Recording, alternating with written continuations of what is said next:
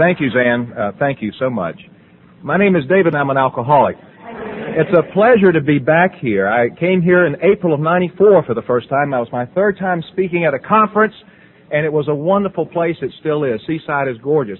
I want to thank uh, Zan particularly for all the extra touches she has done. Uh, she and Harlan have been wonderful, and I mean that. Uh, we have been fantastic. Fantastic. Thank you. If you ever call them again, you'll notice that on their recorder they have a little message that says, please repeat your number twice because our recorder has a problem, or something like that. And so what I've been doing for the last several months is everything I say I've been retweet, repeating twice. hello Harlan, hello Harlan. This is David, this is David. We go through the whole thing. And um, And so we've had this little running uh, double recording going. Of course, I blew it the first time I got to bye, and I didn't say bye bye, so we had to make that one up. It's a pleasure to be with you. Thanks to the committee and Terry over in the, uh, thank you so much, and Cheryl. I think the committee and the, and the work that's been done here. In fact, Harlan came to me over two years ago. He said, David, if we can put this together, will you come and speak in Seaside again? And uh, I told him I would. And uh, and then he wrote me a postcard and said, "You're committed." I knew I was.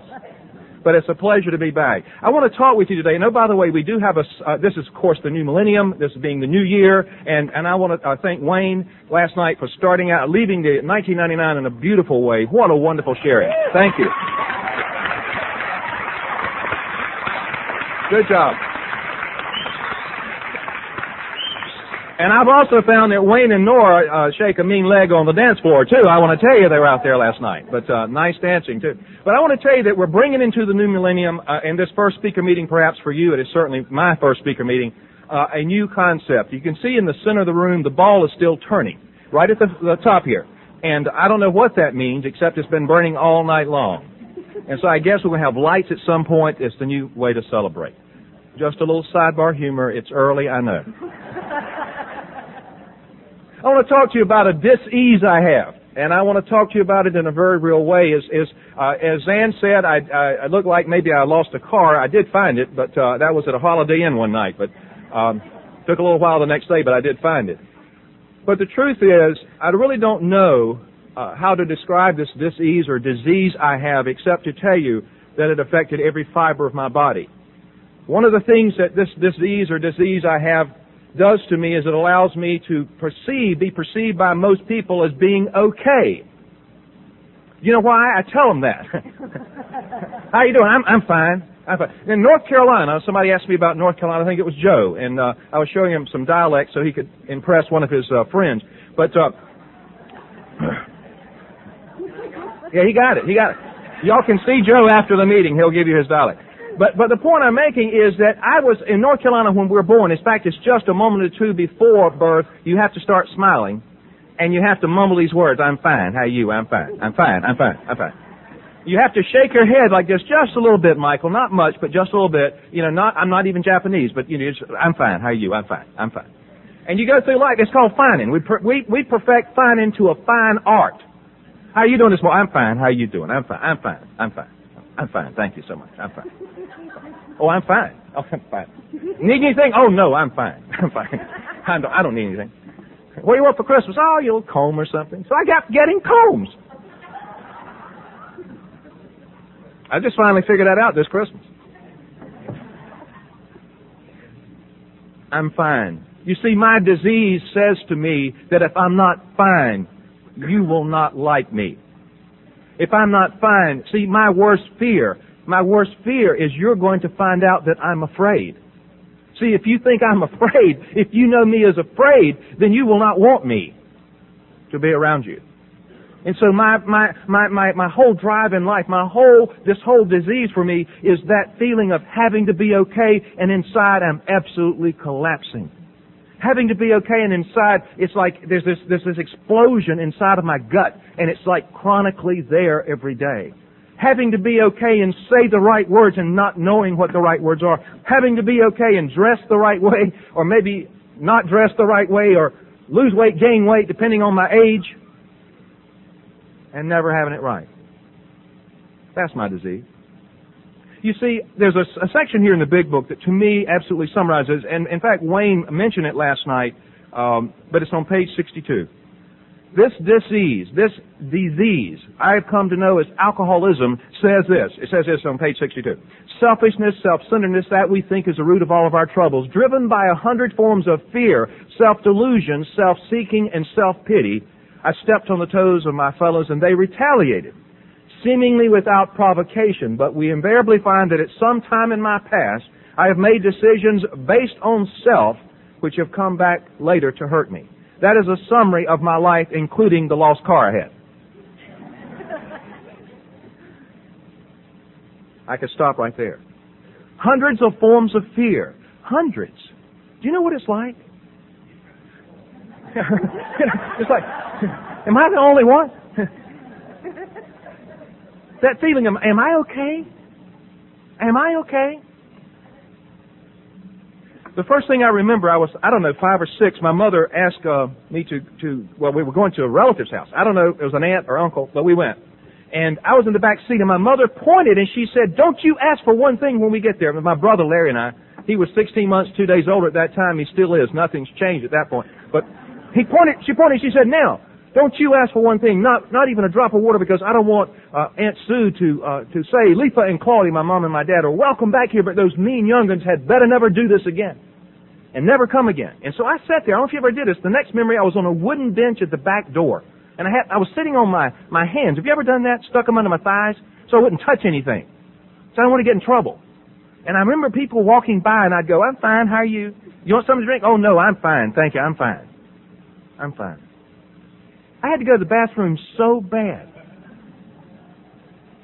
And I would not. Do you know what I learned it was okay from my counselor in treatment at the age of 40? She said I could even leave the group and go if I didn't have to go. I said, but what do I do when I'm in there? This is a true story. And she said, just go in and kind of look at yourself and wash your hands and come back. So I tested her.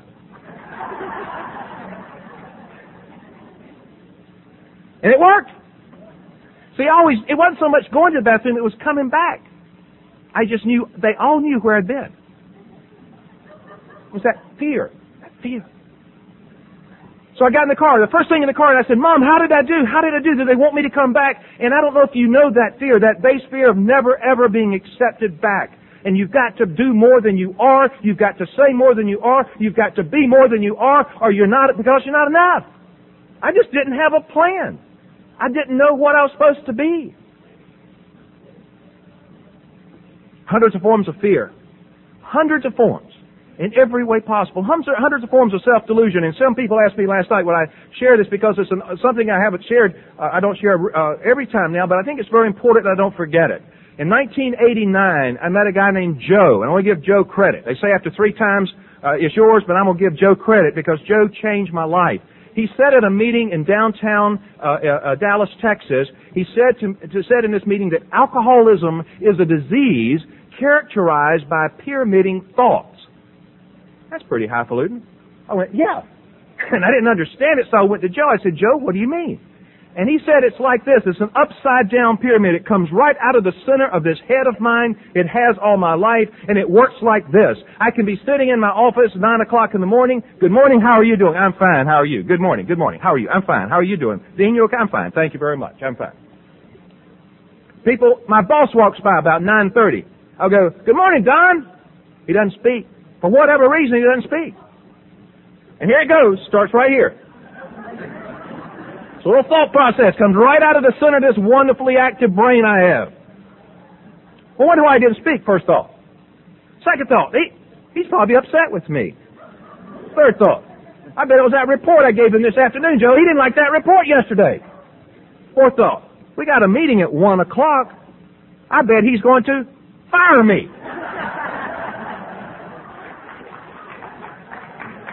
Some of you've been there. Man, 9 o'clock, I'm fine. How you doing? Good morning, I'm fine. 901, I'm fired. I hadn't left my desk. I haven't left my office. Nobody's come in and no phone calls have come in. But I'm fired. And then I take that pyramid, that's enough, but I'll start and build another pyramid on top of that pyramid.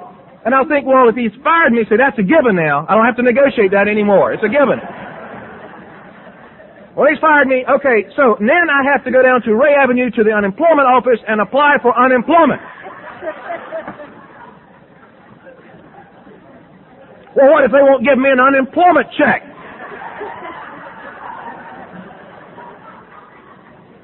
Then I started other people. Well, I'll go by the Merita Dale bread store and buy bread for my family. Nine o'clock, I'm fine. How are you? Good morning. Fine. 901, I'm fired. 901 and a half, I'm buying day old bread. I have not left my office. Now understand the interesting part about this. If anybody walks in during the course of that thought process, guess what I will say when they say, how are you doing this morning? I'm fine, how are you doing? That's some fine thinking's what that is. Some fine thinking. I had it honed.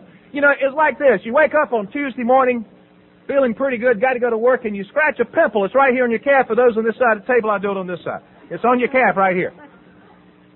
And you get in the shower. You scratch it a couple more times. You sit down. You're putting on your socks, getting ready to go to work. It's 7:15 in the morning, and you look down. You see this pimple now. It's got a little red circle around it.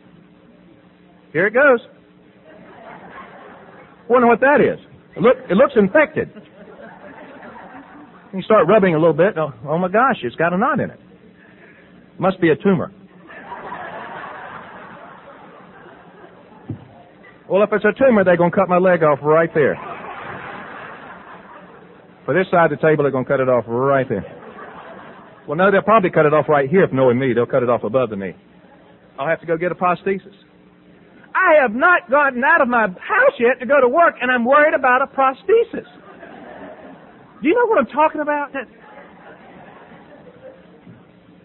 See, I thought I only did it with bad things. I do it with good things too. I uh, I was in a, this was about nine years ago, Zan. I I was in the shower one morning humming a country and western tune. I don't know why because my life was going along pretty well at that time, but I was.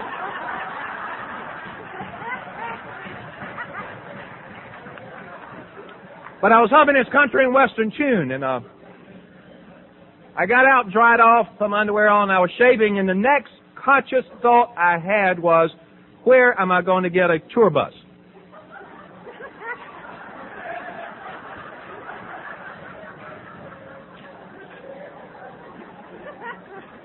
For those of you who have not been to instant stardom,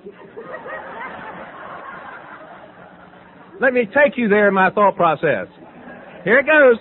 I'm humming this country and western tune. Hmm, this sounds pretty good. I bet I could sing country and western music if I tried. I try, practice a little bit, Michael, got a band around town here, a couple of gigs. We go out to Nashville. And in Nashville, we'd get a couple of contracts and, and get a bigger band and uh, get a contract to go on tour. And I'll need a tour bus. I mean, it's out there.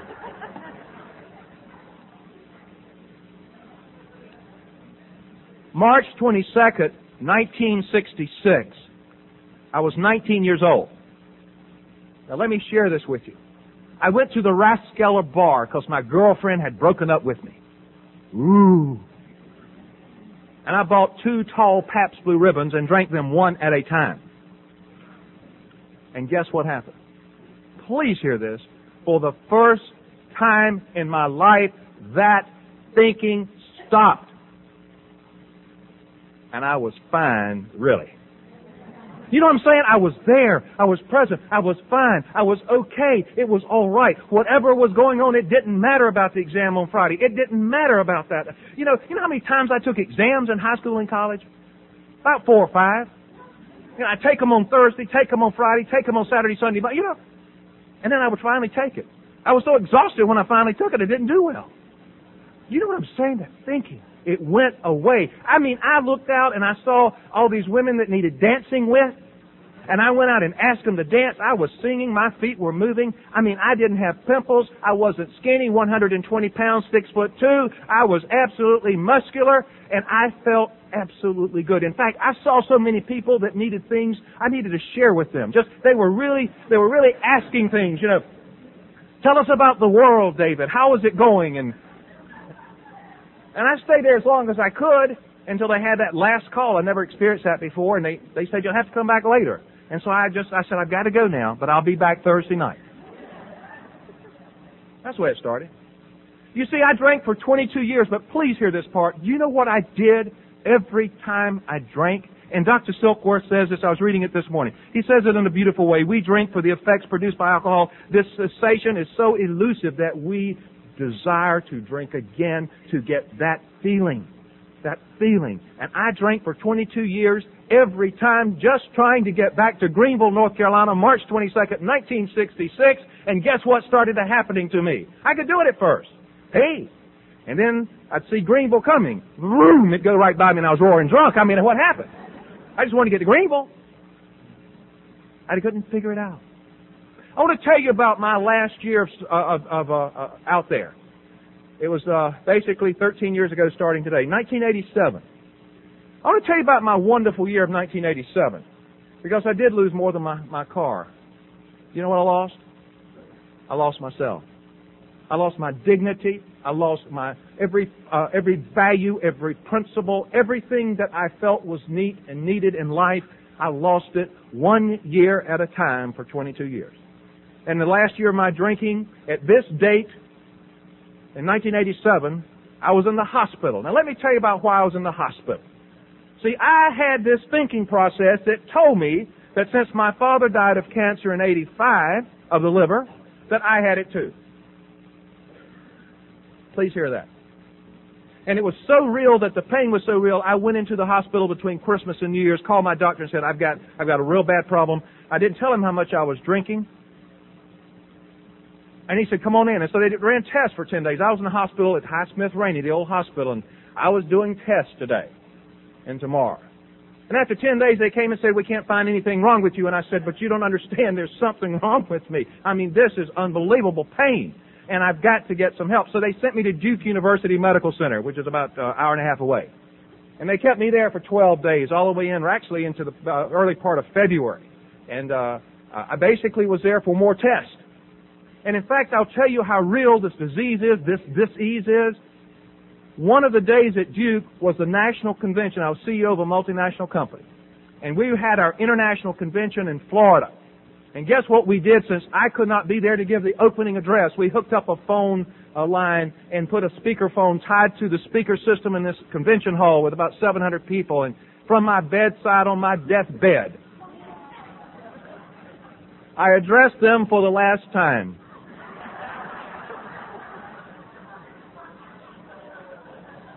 I'm so sorry I can't be with you, but I'm fighting cancer here.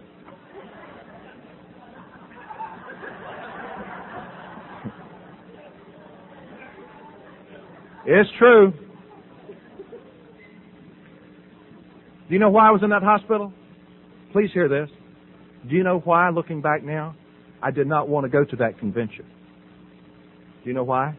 Because I had to speak and be there and be okay and fine and how are you? I'm fine. I had to answer, have answers to questions and I had run out of answers to questions. I had, I had no, I had no energy left to be fine because I knew inside I was dying. I didn't understand it and the only thing I wanted to do was to kill myself but I couldn't tell you that because I wouldn't be fine and you would think I was coward.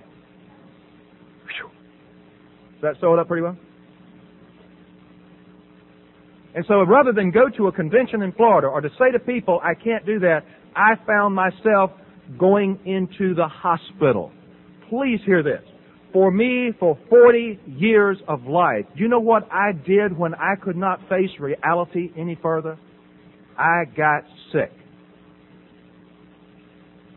I got flus, viruses, I had lower back, upper back pain, headaches, nausea, bad leg, broke a foot one time playing tennis. That, that lasted about a year.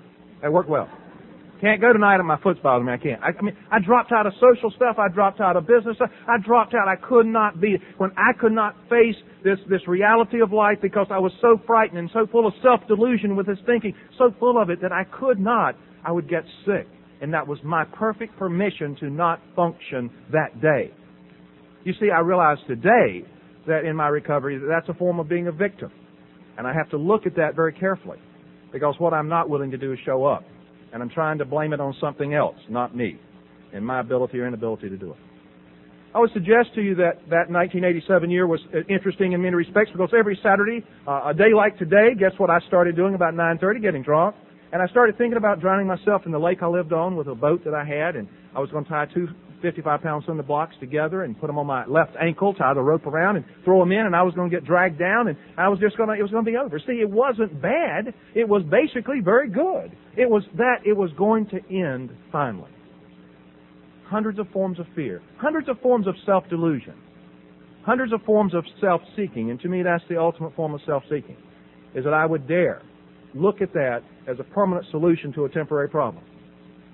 But see, to me, it was a very permanent problem. I couldn't figure my way out. The only way I felt safe any longer was in my bathroom, five feet by six feet. I got to tell you about my bathroom. It had a toilet, it had a, a, a tub, it had a magazine rack, it had exhaust fan, had a door with louvers and a lock, and I could go in there and be by myself. Do you know what that feels like? I mean, just whew, I could stop I could let down. I could take my beer and put them in my coat pockets like this, and I'd walk humpback down to the to the bathroom so nobody would see that I had beer. I'd hide them in the, the refrigerator. See, nobody knew I was drinking, Wayne. Nobody at all. I mean, I was, I was hiding them under the vegetable tray in the in the refrigerator. You know, celery, carrots, lettuce, and and and, and I just put them down in the back, and they'd cover the stuff up, and nobody knew it was there.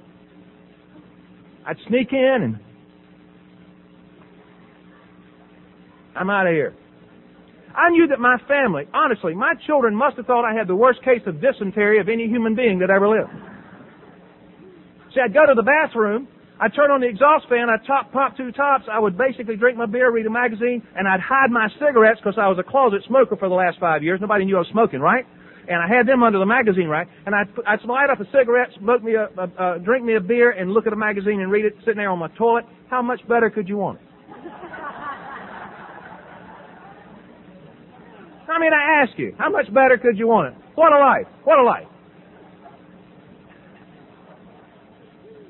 I would get my family mad with me so they'd leave, and guess what I would do in 1987? If they left and the phone rang, I wouldn't answer it. So guess what my family had to do with me? They had to work out a calling code. And basically, if they were out and needed to reach me and I was by myself, they would call six, let it ring six times, hang up, and on the second ring, I'd always call them. I mean, I'd answer it. Now, I only blew it one time because the second ring was somebody else.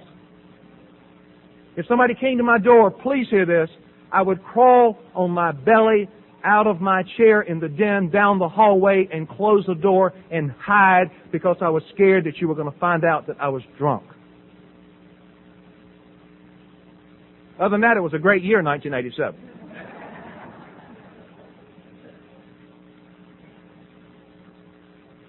Hundreds of forms of fear, hundreds of forms of self-delusion, hundreds of forms of self-seeking. I want to tell you a story. I, uh, I was two years sober, and I had left the office, was leaving the office, and, and my boss came by. See, I, I was there for 21 years at that time, and you know what I knew every day?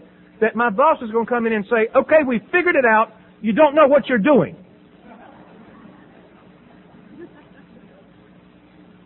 You've only been doing it 21 years, but you don't know.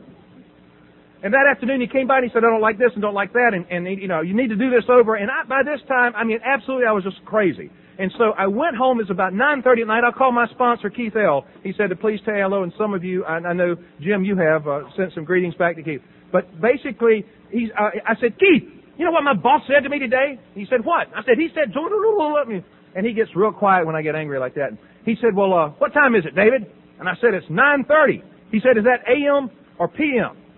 I said, it's nighttime, Keith. It's PM. He said, uh, what time did your weekend start? The only weekend you're going to get this week to celebrate your work. What time did it start? I said, 5 o'clock.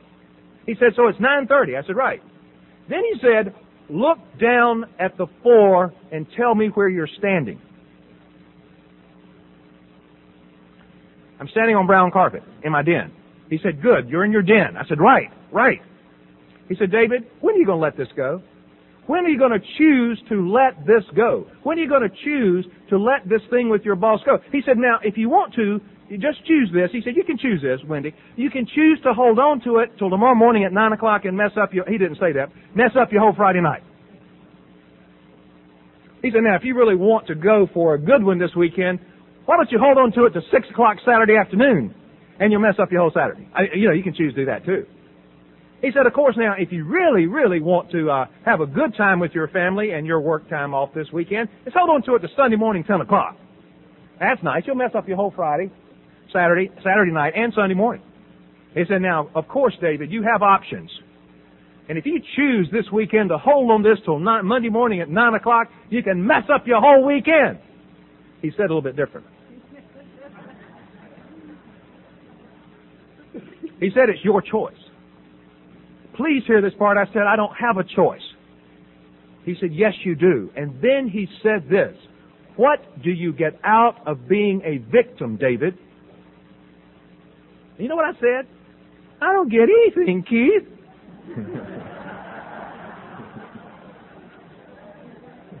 he said, you must because you keep doing it to yourself and he slammed the phone down.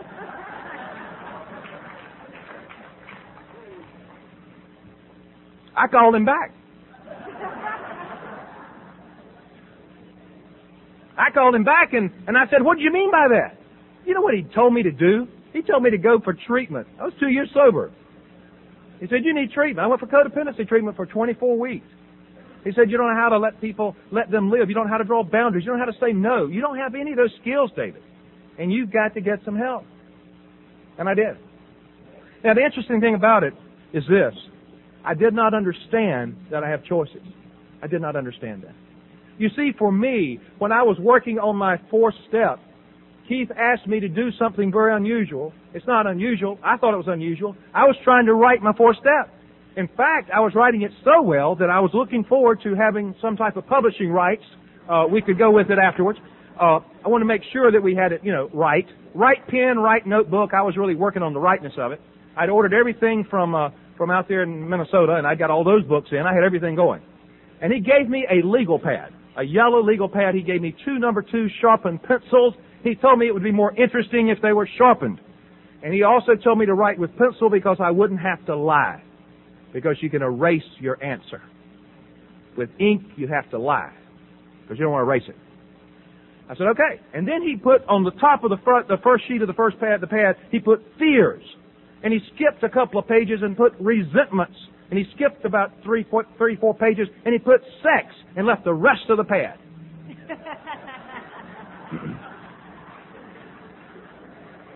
I don't know if that was any indication, but uh, here's what he told me to do. He said for you to sit down at night, David, and say this prayer, and I had to write the prayers down. And the first prayer I had to commit to do this 15 minutes every night. You see, I think I know when I'm worked the third step,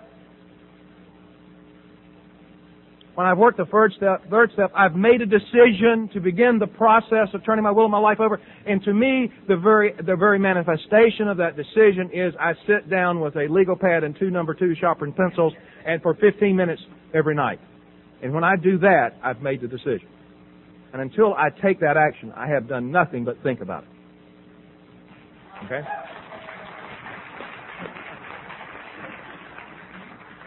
And he said to pray this prayer, God, please show me in your time and in your way my fears. Amen.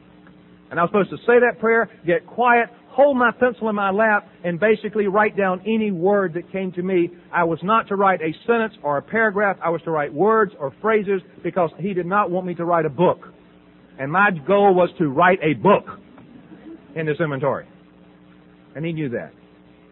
And then after I finished my fears, after I had worked with that till I felt like my fears were there, guess what I was to do? Sit down with my resentment page and God, please show me whom I'm resentful at, what happened, and what my part in the resentment is. Now I did not like that last phrase in the prayer. Because it was like the big book I had to work on, you know, basically my mom, who, what, who it was, what happened, she kicked me, uh, third, what it affected me, my physical security, my self-esteem, my fear, and then on page 67 of the big book is the kicker. What was your part? oh. You see, resentments for me were justified. You know why? Because I was a kid. Or I was an adult. They did it to me. I mean, what's the problem? They did it. I'm doing it. you know what? They did it. I'm doing it. You see, I came here in 1987, please hear this, when I was sick, when I could not function, do you know what I did all day, most days? I thought of how I was going to get even. Please hear that part. It took and consumed so much energy from me that I could not live. It says in, in, in, the big book on page 63, 64, that it says, you know, uh, the resentments robbed us from the sunlight of the Spirit. It squandered the very moments of life, and it did for me. It squandered. You see, the interesting thing about it, Jim, I thought I was getting them.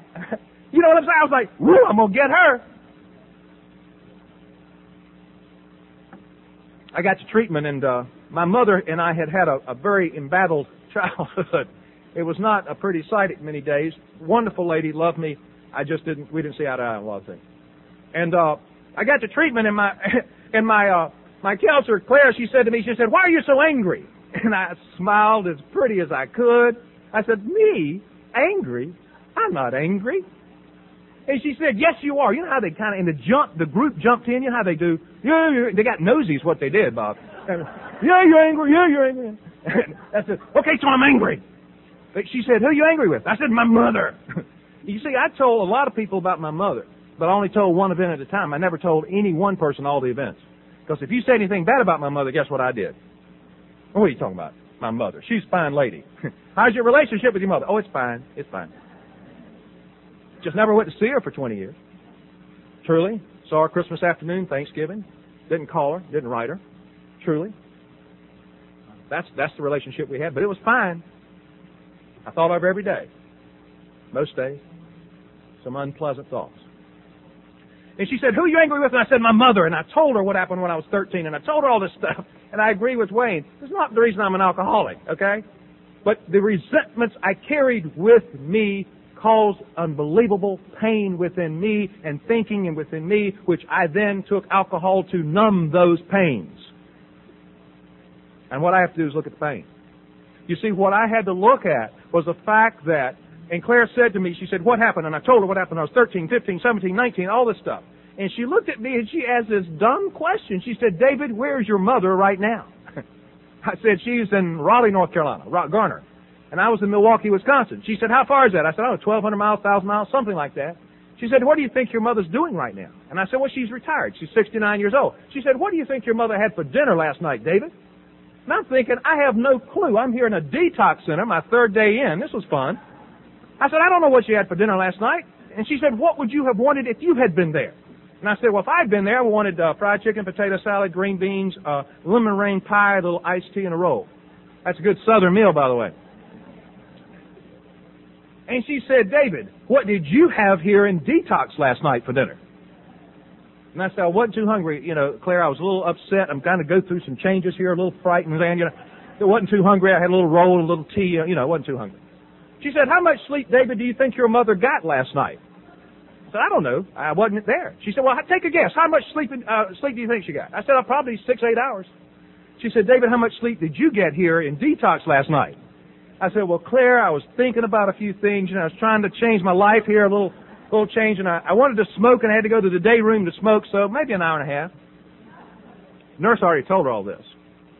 And she said, David, what do you think your mother had for breakfast this morning? And I said, I wasn't there, Claire. She said, well, what would you want? I said, okay, um, eggs over easy, grits, sausage, uh, toast, strawberry jam, orange juice, a little coffee. She said, David, what did you have here in detox for breakfast this morning? And I said, well, Claire, I was dealing with a few things. I smoked a little bit too much last night, and I was a little congested this morning, a little nausea on my stomach, you know, and, and I, I just had a little toast and a little coffee. She said, David, where is, what do you think your mother's doing right this red hot second? I said, well, she's retired. She's probably talking to a friend on the phone, visiting with a friend, watching a soap opera or something like that. And she said, oh, okay. She said, David, what are you doing right now?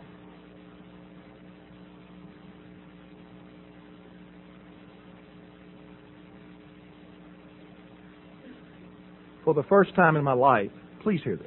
At 40 years old, I stopped. Do you know what I mean by I stopped?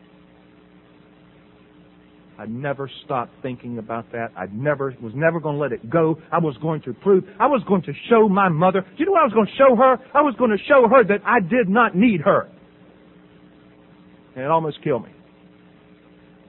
You see, my and, and Claire said she kind of rubbed the salt into the wound. She said, "Well, it seems like your mother's doing pretty well."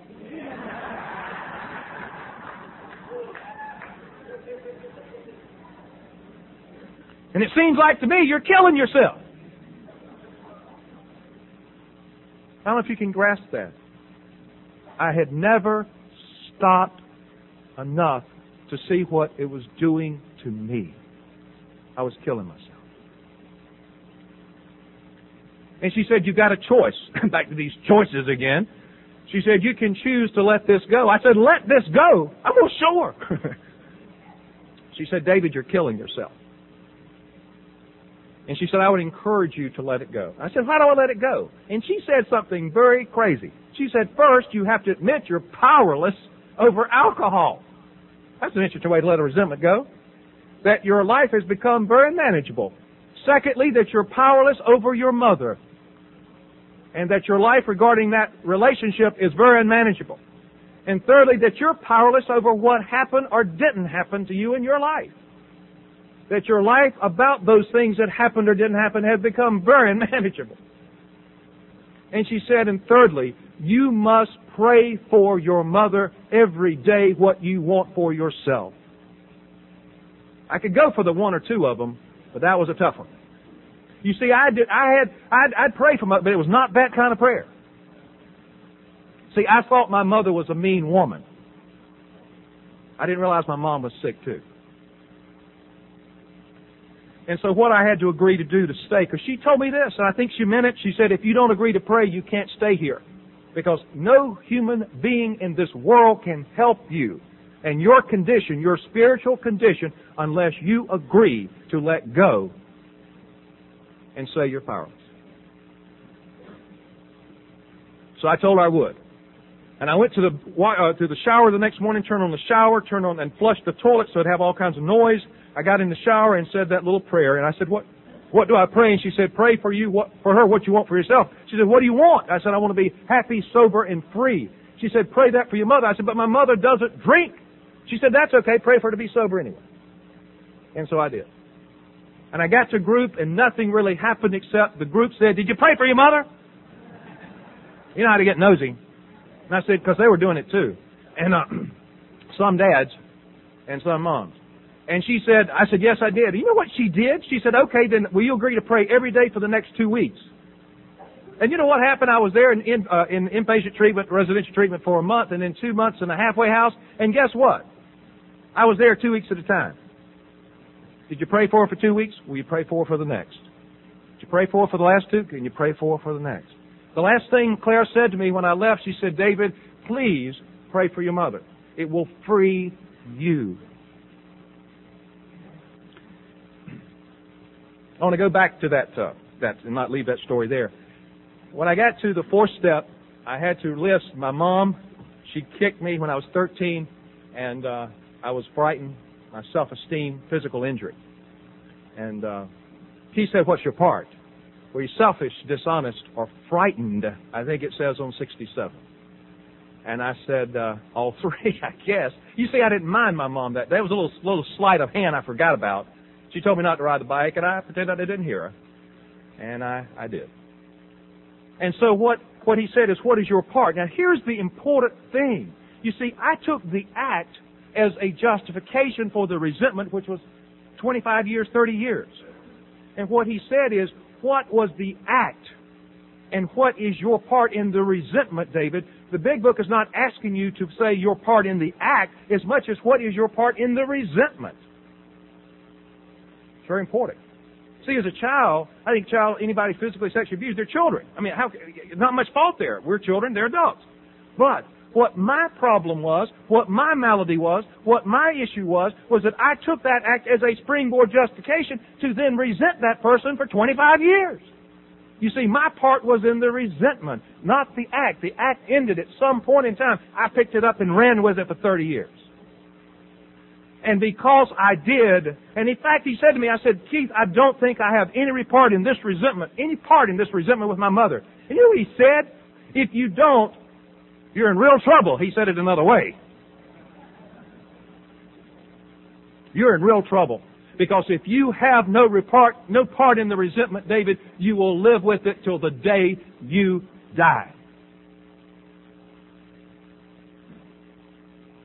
And that put responsibility back on me, didn't it? You see, as a victim, do you know what I get from being a victim? And he asked me that. He said, what do you get out of being a victim? You know what we did the next week after that night with the boss story? I had to sit down and inventory my victimhood. That was a fun uh, experience. What is it like for me to be a victim? And he kept saying, what are you getting out of this? What do you get from this? What do you get out of being a victim? And you know what I get? I get a sense of power. I get a sense of power. Because, you know, I would go into the bar at O'Brien's over on, on Rayford Road and I'd say, give me another one. And finally he'd say, David, I think you've had too much. And I'd say something like this. Well, if you were raised by the woman I was raised by and beat like I was beat, you drink too. Oh, I'm sorry, David. Here's another drink. You see, my victimhood justified unjustifiable behavior for me. My victimhood explained and excused unexcusable and unexplainable behavior. That's what I got. I had a permanent excuse. Sorry about that. My life is really messed up. You just have to understand. Can't be responsible. Can't be happy today. Got to drop out a little bit. Okay, so I'm drunk. What's the problem? That's how my life was. When I got, uh, he said, "What is your part?" And my part in the resentment was that I would not forgive her. That's simple. My part was that I was selfish. I was going to show her. I would not forgive her. It was an incident that happened. I had to let it go. Now, when I was two years sober, uh, he asked me, actually a year and a half, he said, I want you to, we started working on my eight-step list, and he said, now, you're working on your eight-step list, I want you to start acting differently so people will treat you differently, David. I said, what does that mean? He said, you've got to start acting like an adult so people won't treat you like a child. I did not like that. I was 42. He said, but you're acting like a child with your victimhood. And you're sulking and everything's emotional. He said, you got to start acting differently. I said, how do I do that? He said, write your mother. I said, what do I write her? I don't have anything to say. He said, go buy her a funny card at Eckerd's drugstore, a little smiley face, and put, dear mom, thinking of you, David, and mail it to her. She only lives 65 miles away. I said, but I don't, I don't really want to do that, Keith. He said, well, then hold on to your victimhood. That's fine with me. I said, okay, I'll go get the card. And I mailed it. Three weeks later, he said, did you get a response? I said, no. He said, mail her another one. I said, what do I say in this one? He said, write the same thing. Dear Mom, thinking of you, David. So I mailed that one. Guess what happened? It was a year and a half sobriety. My mother mailed me a, a letter back. And she put a little cartoon of Donald Duck in it, and she said, "Well, thank you so much for letting letting me know that you're thinking about me every day." I didn't say that.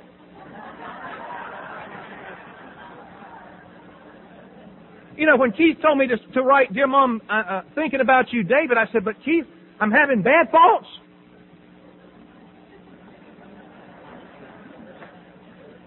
Importantly, he said, That's okay, David. She does not know you're fighting her. It's in your head. See, I knew she knew. See, if you're fighting somebody and they're not, they don't know you're fighting them, how can there be a fight? How can I show you and prove to you if there's not a fight? So guess what I did? I wrote her back. Thanked her for the Donald Duck cartoon. Thank you so much. Guess what she did? She wrote me back. Guess what I did? I wrote her back. It's funny how things work that way. So I called. I said, Mom, why don't you come down and visit us? My sister lives in Raleigh, so she brought her down to visit my brother Larry and I. Now please hear this. My mother was 71 years old. She walked into the room. She came in and sat right here where you are, uh, uh, Marilyn, and sat just that close, and she said, to Larry and I. She looked at us. She didn't say hello. She said these words. She said, when I was six years old, I sat in my grandmother's lap, Grandmother Honeycutt, and she rubbed her fingers through my hair and said, what a beautiful little girl I was and what a nice person I was. And everything within me wanted to say, Mother, I've heard that dumb story 300 times in my life. We're here to visit. But I didn't. And what I did is I stopped again, and guess what I saw in this woman? She was scared to death to talk to her children. And I can identify with that. I didn't know, she didn't know what to say to us. So she sat there and told this story, this old familiar story, how she felt comfortable and loved at some point in her life. You see, what I saw in her that day, which is the whole miracle of this program and working these steps, is by praying for her, I really believe I could stop and see in her that I saw me in her. I saw my fear in her. I never, I thought she was mean. I didn't know that she was frightened. We continued to ride and call. When I was four years sober, I uh, invited my mother to go on a trip. We'd never been together. On a weekend, just the two of us. We always had family. We drove to Washington. That's where she wanted to go. Excuse me. To see the cherry blossom. Uh, my father had taken her before her death, his death. And so we went. And along Interstate 95, guess what she said to me? She looked at me and she said, David, when I was 10 years old, I burned two biscuits in a wood burning stove one day, and, and my father, your grandfather, took a tobacco stick and, and beat me with it. And she said, I was scared to death every day the rest of my life around him because I knew I couldn't please him. She said, Have you ever felt that way?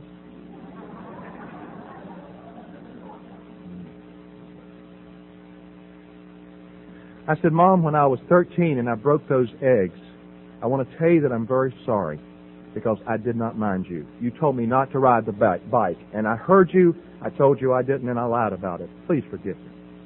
And she said, Please don't mention that. She said, It's been 37 years, David, and there has not been a day in my life in 37 years that I have not thought of that incident with tremendous pain and tremendous regret and tremendous shame. And she looked at me and she said, Can you ever forgive me?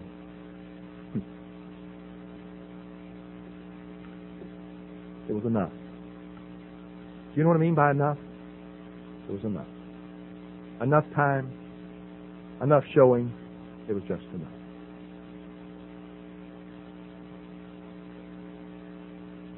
Since that time, uh, I've had the privilege of walking through my mom's open heart surgery with her and washing her back and feet giving her permission to stop breathing if that's what she needed to do.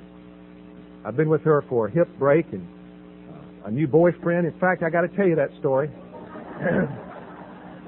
I uh, we were with her last week at Christmas Day, and and uh, my mom's now she's 78 and is uh, is a neat lady. What a sweet lady. Anyway, she in fact Keith told me if I keep praying for her every day, which I do, uh, that uh, that the things that bothered me the most would become cute, and they have. They would become cute. And they have. And so, uh, and so what I did is, is basically I went to see my mom one night. It was I call it Letha's Hotel because I worked in Raleigh at the time and I'd go up and stay with her and she loved it and I loved it. And I would talk with her and she, she was sitting there and I said, Mom, she goes to Garner Senior Citizen Club, good lunch, 75 cents, 325 friends. She likes me to go there so she can introduce me. This is my son David. How you doing? You remember Mrs. Penny? No, I don't remember. Oh, this is Mrs. Penny. And I go around the whole room. Wonderful time. And so I was sitting with her. I said, Have you been to the Senior Citizens Club this week? You making any new friends? And she blushed. This is a couple. This was a couple of years ago. A couple of years. About seventy six. And she blushed. And I said, Mom. And she she started to grin. This little grin, like this little teenager. And she turned her head and kind of buried her head. She said, Yes, I have. And I said, What's his name? And and she said, Lawrence. I said, Well, tell me about Lawrence. Well, she told me about his open heart surgery scar. She told me about his teeth. She told. The only thing she didn't talk about was the hoof. Hoof, hoof. You know, it's like, what is? I said, Mom. I said, well, this is great. I said, well, tell me more about Lawrence. And so we went to bed, and, and she said, are you are you upset with me? Please hear this. She's 76 years old. My dad died 12 years before. And she was wondering if I was going to be upset because Lawrence was taking her to dinner hundreds of forms of fear. And I said, No, Mom, I will pray for you and I'll pray for Lawrence doing that too every day. And I wish the best for you. I got up the next morning at 7 to leave and, and I went and sat on her bed to say goodbye and she put her head on my shoulder. Please hear this. She put her head on my shoulder and she started to cry. And she said, Son, thank you so much for accepting Lawrence. She said, It's so lonely. And she said, Lawrence just takes me out to Captain Stanley's and we go to dinner to her favorite place and she said, but don't worry, son, he has me in by seven o'clock.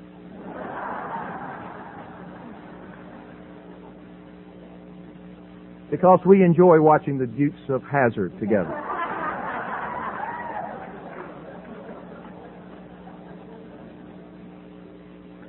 Please hear this. She had her head on my shoulder crying, and I put my arm around her. Please hear this. If it had not been for this program, if it had not been for people like you who shared your recovery with me, if it had not been for a sponsor and the big book and the 12 steps and the miracle of what we have here, if it had not been for that, I would have gone to my grave or her grave, never ever having experienced that moment of intimacy, and I would have been the loser. That's what would have happened. That's what would have happened. When I left the treatment center, my counselor said, uh, I want you to go home and enjoy your family, don't fix them. Now that's a challenge. Now I got to tell you about this deal because uh, I'd worked the first step. You know, I'm powerless over my life. I'm powerless over alcohol. Powerless over my mom. I did all that powerless stuff.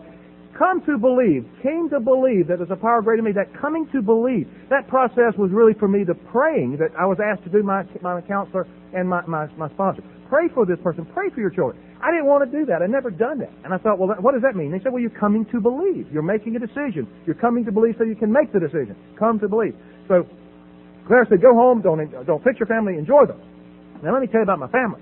I had a 17 year old son, 6'5", 225 pound tackle on the football team, who had in my absence, uh, threatened suicide numerous times, had punched walls in, our, in the holes of our uh, walls of holes in the walls of our homes. He just walked down. I don't know where he knew how, how he knew the Maryland where the studs were. He'd just go boom out of his anger and just punch a hole right through the wallpaper and the sheetrock and the whole deal. And he would uh, he destroyed his room a couple times. He knocked the windshield of his girlfriend's car. He was sitting inside, got mad at her because she broke up with him, and punched the windshield out from the inside. Knocked the whole windshield out of the car with his fist. Very very angry, strong dude.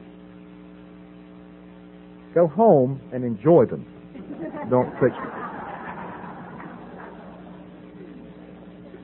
Our second son, Scott, was our lost child. He kind of, uh, we don't know where Scott was raised. Um, he was at John's or John's or Todd's or somewhere else. He was on his bike. I mean, if we came home, he was emotional barometer taker. There's little emotional things going on in the house. You know, um, his mom and I were yelling or something. He, he'd jump on his bike and leave. he'd come back and test the water. If it was still kind of hot, he'd grab a pair of underwear and he'd leave again. We'd see him the next day. Truly. Scott was just not there. David was there trying to fix us both. Enjoy your family, don't fix them. So I got home and I didn't know how to do that. See, the big, big thing that hit me is I did not know how to enjoy my family. You know how we laughed in our home in my 22 years of drinking? And by the way, I took Valium and pain pills don't want to talk about pills, but it was a part of my story. So there was not a moment of my day that I wasn't affected in some way. Every every day for 20 years. And so what what happened in our family is we laughed like this. He he he. You know what I mean by it was a he he he. We never could belly laugh because we're waiting for the next shoe to fall. Who was going to get mad next? Who was going to blow up next? What was going to happen now? It was the next catastrophe, the next problem of the hour, the next crisis of the day. Okay, what's going on tonight? To go to dinner was a major decision was a major decision that got so, so crazy. I don't know if you did this, but we had, we called it diagonal arguing. That's the name I gave it. We had little emotional bats. We all carried vests. And they had bats. Was imaginary vests. They had little bats in them right here. All kinds of bats. And they'd say, somebody say, well, how do you like the blue on this cover? And somebody would say, well, you didn't like that blue dress I bought last week.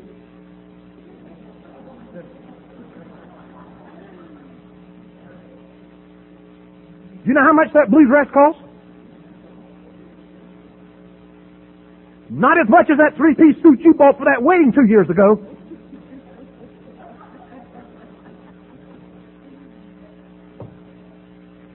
And we'd go all the way back to the day we met.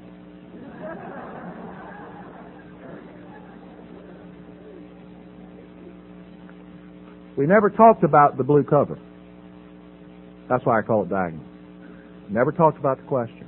It just, and then I would go sit in the room and she would go somewhere else. The children would be out in the far corners of the earth.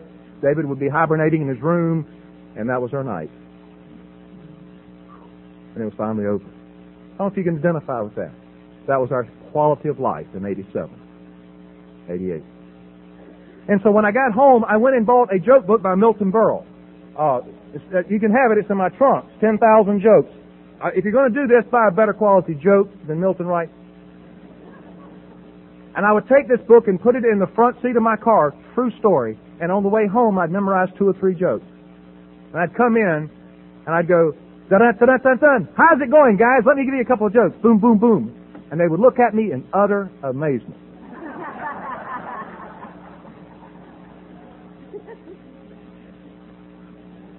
And I would say, I'll be back.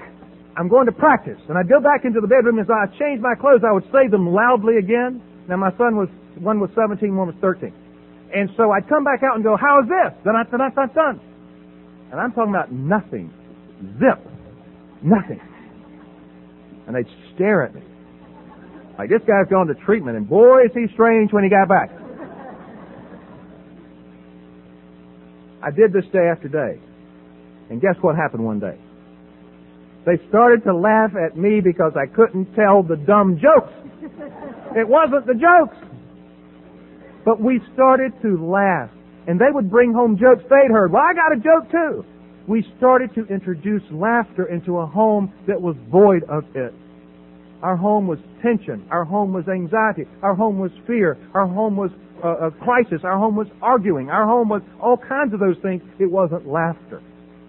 I'd been home about four days and I was going back to work for the first time and uh, my 17 year old decided to watch TV. It was Monday morning about 4.30. He had the TV stereo, you know, TV running through stereo and had a wide open type thing. And I went in there and it was 4.30 on Monday morning. I had to go to work and I said to him, David, I, I did it my best treatment motif, uh, Wayne. I said, David, I need for you to cut the TV down. I'm feeling a little bit tired and, uh, and and, and I've got to go to work in the morning at you know at six thirty seven, and I really need some rest. Could you please cut it? I need for you to cut it down. And you know what he did? He said, "I'm not going to cut it down, and you can't make me."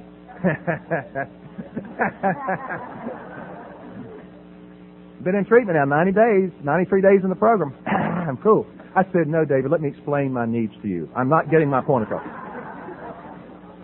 I'm feeling very frightened right now, and, and I need for you to cut the TV down, and I need for you to, so I can close the door and get back to the rest. And, and he jumped up. And he came over to me and he started punching me in the chest. And I'm looking up at him like this. He's going, I'm not going to cut it down and you can't make me. So I lost my treatment motif at this point. And I started to claim property back. I don't know if you've ever done this. I started punching him in the chest, and I said, "It's my TV. It's my sofa. I bought those clothes on your back. This is my house." You know. See, I knew at that moment what had happened. I'd been gone 93 days. This 17-year-old had tried to take control of my house. That's what the problem was. And what I needed to do was just gain it back. We'll shake this place back up. I'm home again. like I did a great job before I left.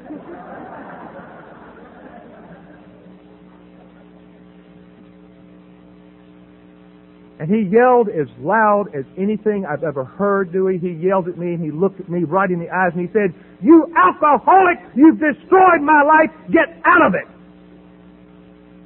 He used some other words I won't use from the podium. Because I had never had anyone call me an alcoholic at that point. I'd identified myself as one, but no family member had called me that, nor in that way. And everything within me wanted to just hit him, just to show him I was going to take care of it. And I walked away. Don't know why. And I walked down the hall and I started to cry. You know what was happening at that moment? I knew that this program that I had started to come to believe in a power greater than me that would relieve me and others in my life of the insanity I was living in to restore me to sanity. I started to believe that that wasn't going to work. It wasn't going to work. Look at this. Come home and enjoy my family? This is like a, a zoo. And it was. And so uh, I got to the bedroom and I called my sponsor. It was about five. I said, Good morning, Keith. Are you awake? you know what my son called me? And I, he said, What? I said, An alcoholic. and you know what he said, real quietly? Well, aren't you? I said, well, yeah. He said, well, he just called you what you are. I said, but he was yelling at me and poking me in the chest. He said, were you yelling at him and poking him in the chest? I said, yeah, but he provoked me. That's not a good term to use with my sponsor. You know what he told me to do? I'm on the phone now. It's 5 o'clock in the morning, 445. He's saying, David, is David, my uh, son is David. He said, is, is your son still there? I said, yeah. He's down in the den, playing it as loud as he was before I went down there. What am I doing? It's like I'm held up in my bedroom.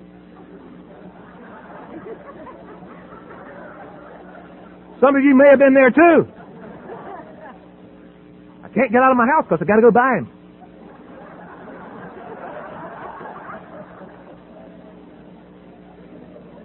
The only way out of the house, and I got to go to work.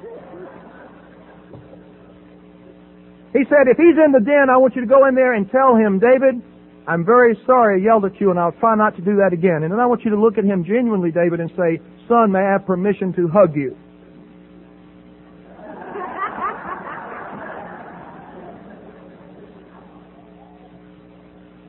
Thank you, Keith. I am so sorry I woke you up. I am so sorry. I, please forgive me. I will never do this again. please forgive me, Keith. Ha- have a good day. Thank you so much. You know what I knew? I knew how to handle that situation. You know how I handle situations like that? Very important. I handled it with my disease. I handled it this way. I just wouldn't look at David for two weeks. I'd walk down the hall and he'd say, Good morning, Dad, and I'd look straight ahead, pretend like he wasn't even there. I'd sit at the dinner table with him and he'd say, Pass the potatoes, Dad, and I'd get the potatoes almost to his hand and sit them down. And not look at him. I'll show him who's in charge here. See, we got a, a little in charge problem. See, I have the purse string, so I can handle this. It may take me two weeks. I can handle it. And I took a shower. I went to work. Stormed right through the den. I got there about 5:45. I was the first one there.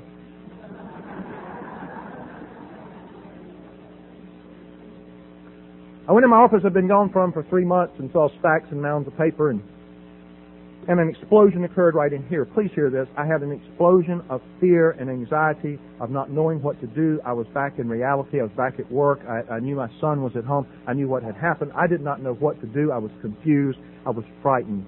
And I knew this program wasn't going to work. And I thought about it and I said, I can go to that same liquor locker that I stole vodka from from my chairman of the board of the company for six years and filled it back up with water.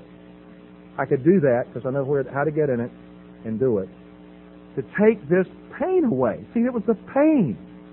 It was the pain. Hundreds of forms of fear, hundreds of forms of self-delusion, hundreds of forms of self-seeking, hundreds of forms of, of, of, of, of victimhood, hundreds of forms. Or I could go home and do what my sponsor asked or suggested. So I got in my car and drove home.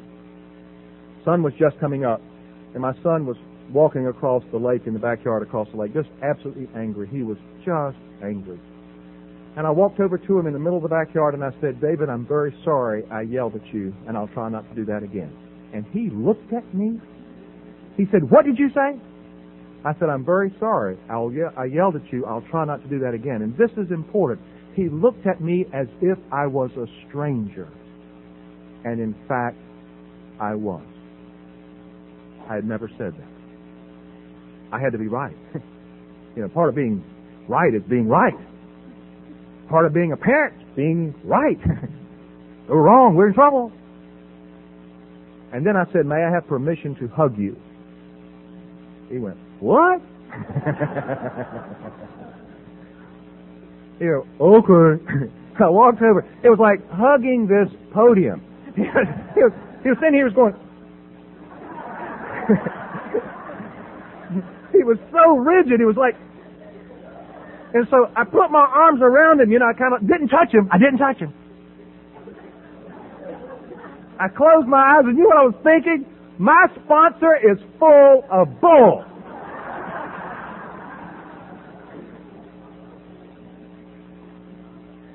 You know why I was thinking that? Because I had said the two lines he gave me. I don't know if your sponsor gives you lines to say. But he told me those two lines. I said them, and I knew I was going to have to let go and put my tail between my legs and go back into the car and go to the office, and I'd lost control of my house forever. That's the outcome of this mess he'd gotten me into. Thank you very much. And just the second, just the second that I started to let David go, guess what he did? He grabbed me and he hugged me and he wept on my shoulder. He said, Dad, please forgive me. Please forgive me for what I caused you. Please know that I support you. Please know that I am with you. I want to do everything I can to help you in AA. I want you to have a new way of life. I love you. And I was able to hug him and tell him how sorry I was that he lived in my home for 17 and a half years, not having known me one second of one minute, of one hour, of one day, of one week, of one month, of one year without alcohol or drugs in my body. And I was very sorry that when I was 13 laying on the ground trying to plan my life, I did not plan that. That was not in my plan. Please forgive me. And we stood and we cried two very, very, very important things happened. First, we started over. David and I were very fortunate because we started over that morning, and we have since, the, since that time. My youngest son, Scott, it took us eight years. eight years. And one day, and even in another country, he came to me and said, Can we start over? Uh, I'd like to have what you and David had. And uh, he did and we are. David and Scott and I are in business together now. In fact, uh, just went this week and helped uh, Scott get his home, and we did some things this week that were just an answer to, to truly prayers, to dreams that only this program has been able to give me. Uh, and we love each other. I told I told David the important part of that morning though is I told David I said I don't want to take credit for this because my sponsor Keith suggested I do this. It was not my action. He said let's go call your sponsor. So we went back in the house and called Keith. It was about six fifteen. Hey, Keith, did we wake you up? uh, David is on the other line. He wants to, to say something to you, and he told Keith how much he appreciated him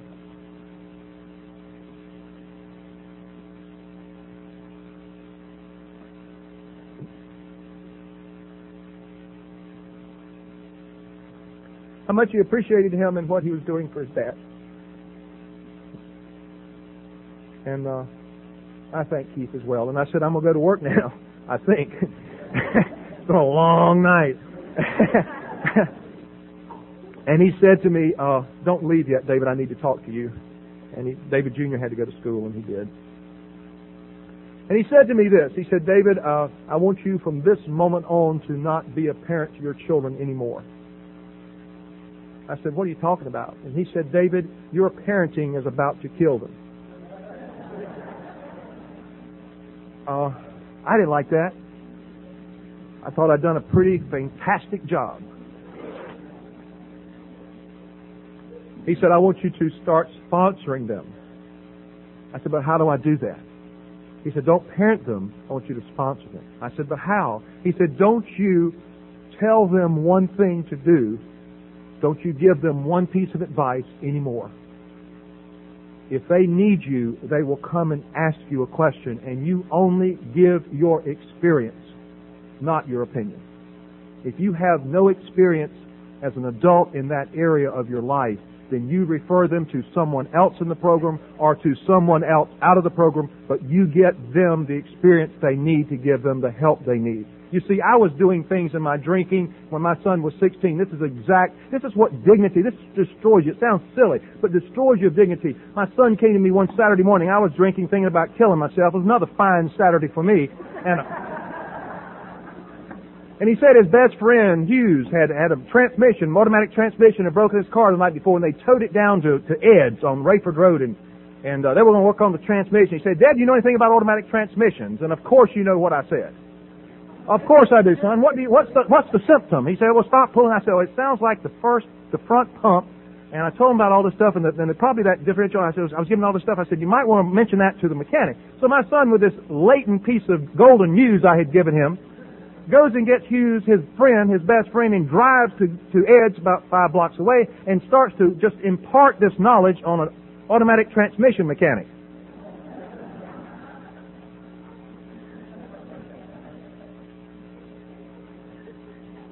And the mechanic with my son and his best friend said, I don't know who in the heck has given you this information, but they have never seen an automatic transmission. Who was the lunatic that told you that? My son was too ashamed to say his dad, but his best friend did.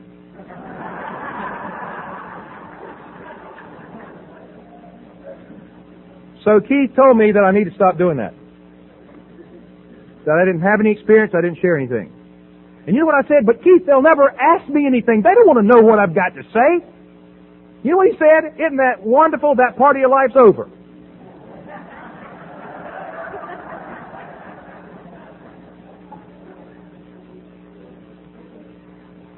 the hardest thing in recovery for me has been to honor that.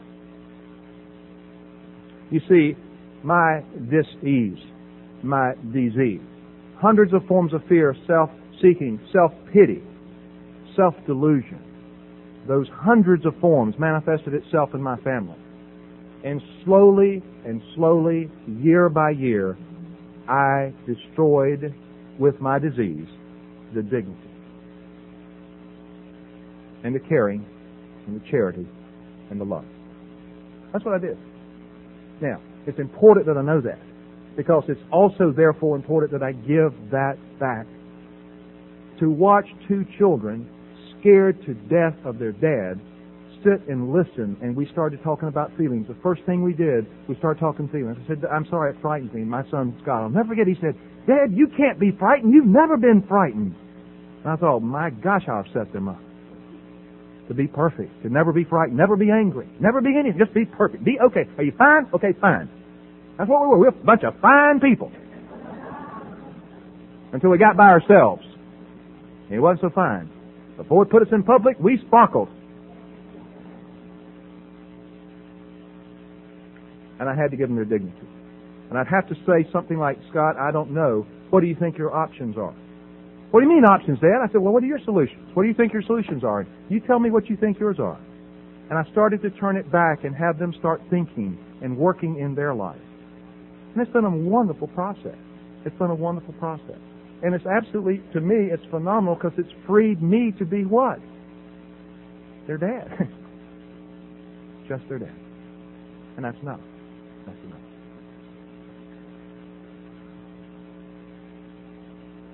I uh, want to share this with you. It's a, to me, it's a, an important step, six and seven.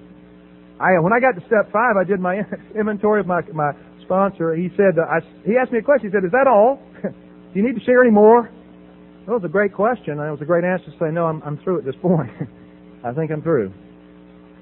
And then I looked ahead in the big book before I went to see him, and I saw that after that I was supposed to spend an hour by myself, reconsidering the mortar joints in the archway, looking at how it was arranged, make sure the first five uh, steps had was an archway that I could move forward. Then I saw step six in one paragraph, step seven, a self-step prayer, and I saw eight on the bottom of the next page.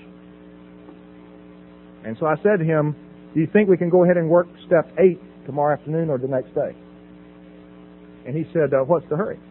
I said, because I, you know, I want to make sure we get through these steps. I mean, I'm really ready to go. He said, but you haven't worked the most two most important parts of the steps. I said, what are that? He said, six and seven. I said, they're only a paragraph. just a few words. I mean, it's not like a lot. And one's a prayer. I said, we could say that prayer right now. and he said, oh, no, we're not going to work it that way. He said, what I want you to do is I want you to go home and, and inventory yourself with the seven deadly sins. And, and chapter 4 of, of the big, uh, of the 12 and 12, uh, step 4. And he said, I want you to look at pride, greed, lust, envy, jealousy, sloth, and anger. I may have left out one. And uh, he said, I want you to uh, tell me what it means. Look it up in the dictionary. And um, below that, uh, show me how you use it in your life. And thirdly, most importantly, tell me what price you pay each time you do. He said, then I want you to read, uh, read step 6 in the 12 and 12 one day, step 7 in the 12 and 12 the next day, step 6, step 7, step 6, step 7. He said, just read that for a while. I'd read uh, step 3 for 30 days. Our rule was, in our sponsorship line, is you have to read step 3 in the 12 and 12 every day for 30 days. If you don't do it one day, you start over for 30 days. And if you fall asleep the 29th day and don't, don't get it, you start over for 30 days. And I said, but why do I have to do it like this? This is like discipline. He said, right. The question is, are you willing to go to any length?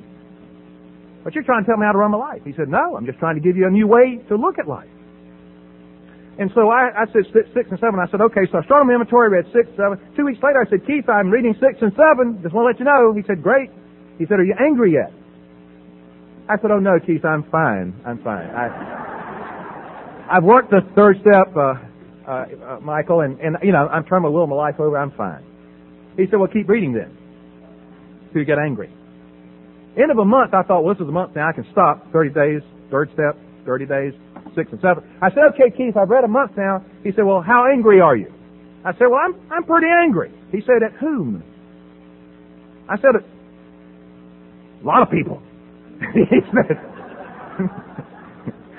he said, you didn't name the right people. You keep reading. After the second month, six one day, they're longer than step three and the 12. And 12, I want to tell you they're longer. It takes longer every night. I was pretty hacked off.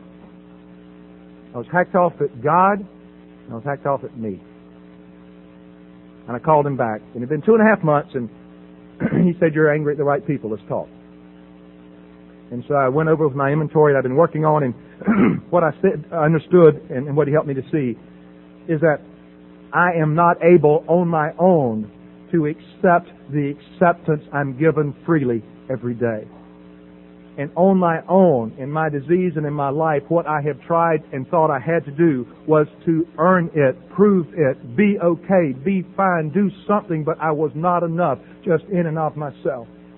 I was not enough and what he helped me to see that my working the sixth step is to really look at the defects, what they do, and what they cause in me. And every one of them, every one of them, pride, greed, lust, envy, jealousy, sloth. You know what lust caused? It caused me not to be able to have female friends. It robbed me of that wonderful friendship. It robbed, it made me feel separate from. It made me feel separate from them and from myself and from God. And that was the price I paid on every one of them. Gluttony too. And he said, you can keep paying that. He said, and those are the tools, the defects, David, you have are the tools you have developed and fine-tuned beautifully to survive in the life you lived in. But they will absolutely haunt you in the life you're trying to move into. You don't need them. You need faith. You need prayer. You need to go to meetings. You need to write, read the big book. You need to have a sponsor. You need to talk to other people, work with other people. That's what you need now. And so we said the prayer together, and he said this to me. If you will accept your acceptance, and I want to share this with you. On the days that I can accept the acceptance that I have been given freely, I don't need them. I don't need the defect. On the days that I feel like I'm not enough, guess what I need to survive? All my tools. And they come right back. Step 10, and I'll finish with this. My sister called me when I was about two years sober and asked me to sing in her wedding. Uh, I wasn't a singer, so I thought it was an unusual request.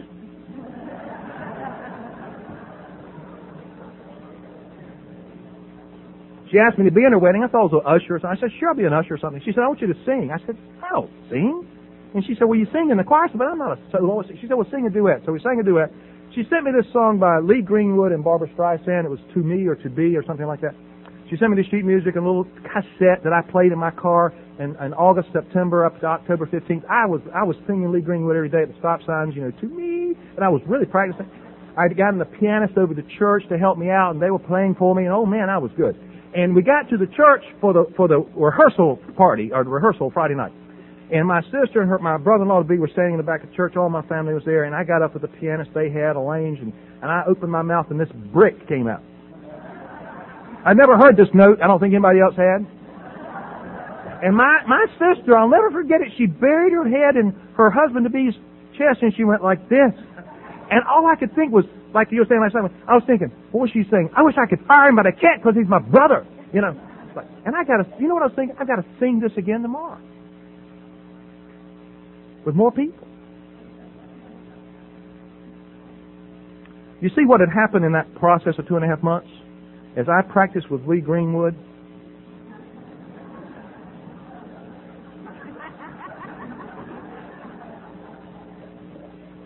Dave's Wedding Songs Incorporated.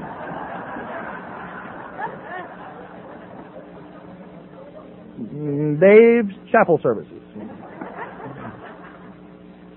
Lee and I could probably do this one day together. I am serious.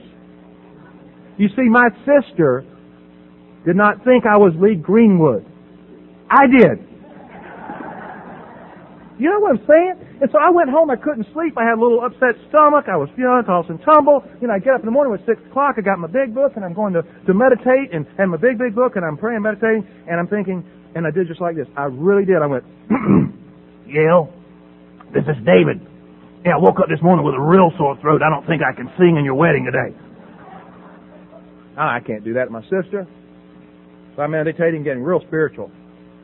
Gail, and here's what I did. I laid down my books. I went to my bathroom, gym to get sick. I used to do that when I'd call in after a drunk. I'd practice before I got on the phone. yeah, this is David. I'm feeling real bad this morning. I don't think I got a little flu. I think a little virus. I don't know. And they'd say, "Oh, don't come in. You'll give it to every one of us." And I go,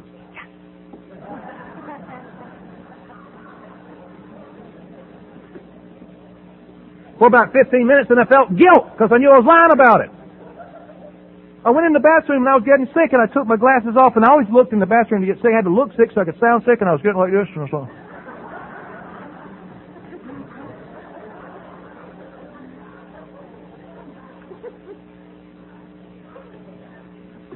And uh, I glanced up at my mirror. I was practicing. Yeah, this is David. And on my mirror, when I was three months sober, my sponsor had me write something which was there for 11 years till I moved out of that house this past year, a year ago. And on that mirror it said, David, you're wrong.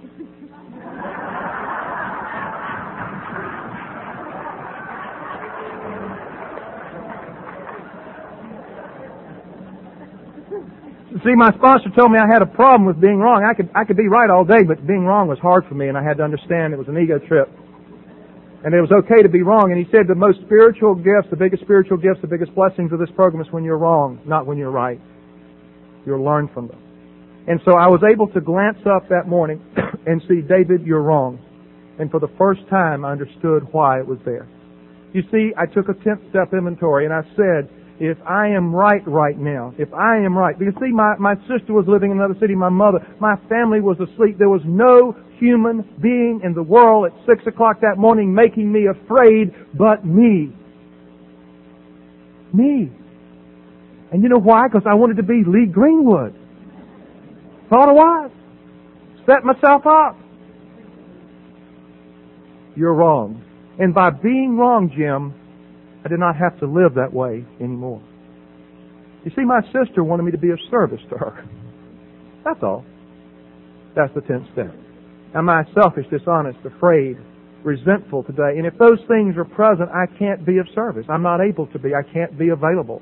And so I went back and I sat down and I went to that wedding. And you know who I sang to? My sister.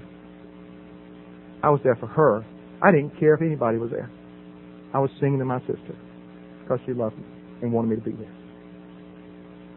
Without you and out this program, I can't get there without you. This year's been unusual. I have uh, separated after a 30 year marriage. As I said to you, that uh, each family member recovers in their own time, and David and I started over fairly early.